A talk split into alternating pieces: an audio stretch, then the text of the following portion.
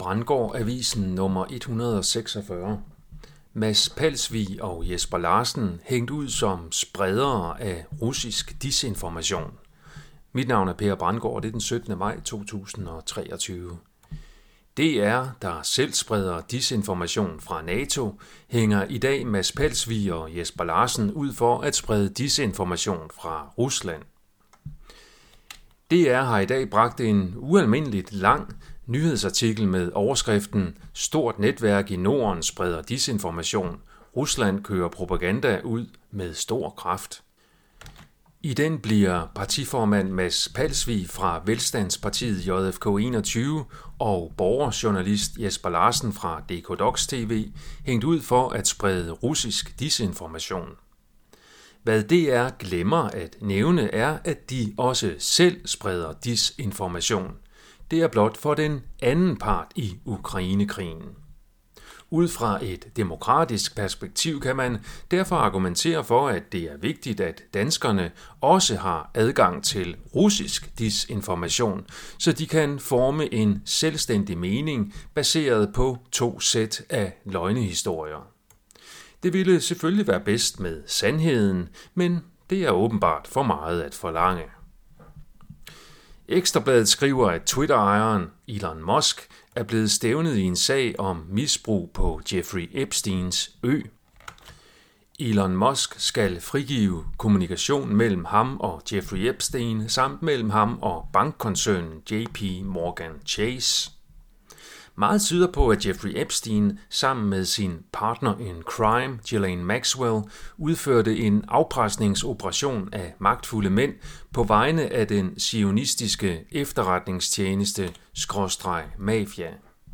Det er muligt, at de har noget smus på Mosk, som så er blevet brugt til at presse ham til at ansætte en World Economic Forum leder til direktør for Twitter. DR har i dag flere artikler om abortdebatten, hvor statsmediet blandt andet skriver, og jeg citerer, Enhedslistens Rosa Lund mener ikke, at der er nogle sundhedsfaglige argumenter for at lade være med at hæve grænsen. For eksempel kom Verdenssundhedsorganisationen WHO i april 2022 med en anbefaling om, at der skal være fri abort i hele graviditeten. Citat slut. Rosalund glemmer, at hævelse af abortgrænsen ikke handler om sundhedsfaglige argumenter, men om etiske argumenter, herunder hvor grænsen går mellem abort og drab. WHO afslører igen deres sande væsen, og abortdebatten er endnu en grund til at stoppe WHO, inden de får juridisk fastsat totalitær magt over Danmark. Ny undersøgelse viser, at 4. klasses elever i Danmark aldrig før har læst så dårligt som nu.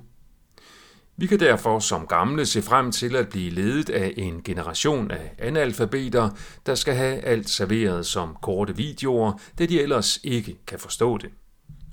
Det betyder, at videoproducenterne får magten i fremtiden, med mindre vi får lært vores børn at læse, i stedet for at se onkel Reje shows i propaganderende børnefjernsyn fra statsmediet, et budget på knap 4 milliarder kroner om året, betalt af skatteyderne.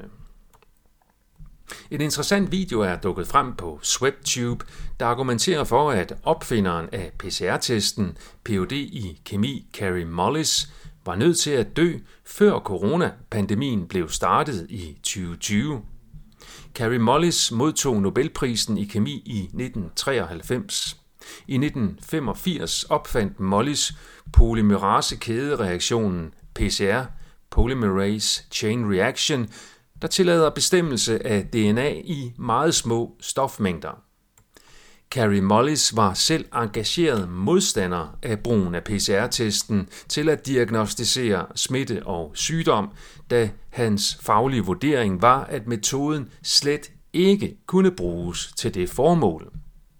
Han døde den 7. august 2019, så han kunne ikke nå at protestere højlydt mod det omfattende misbrug af hans kemiske metode under coronapandemien.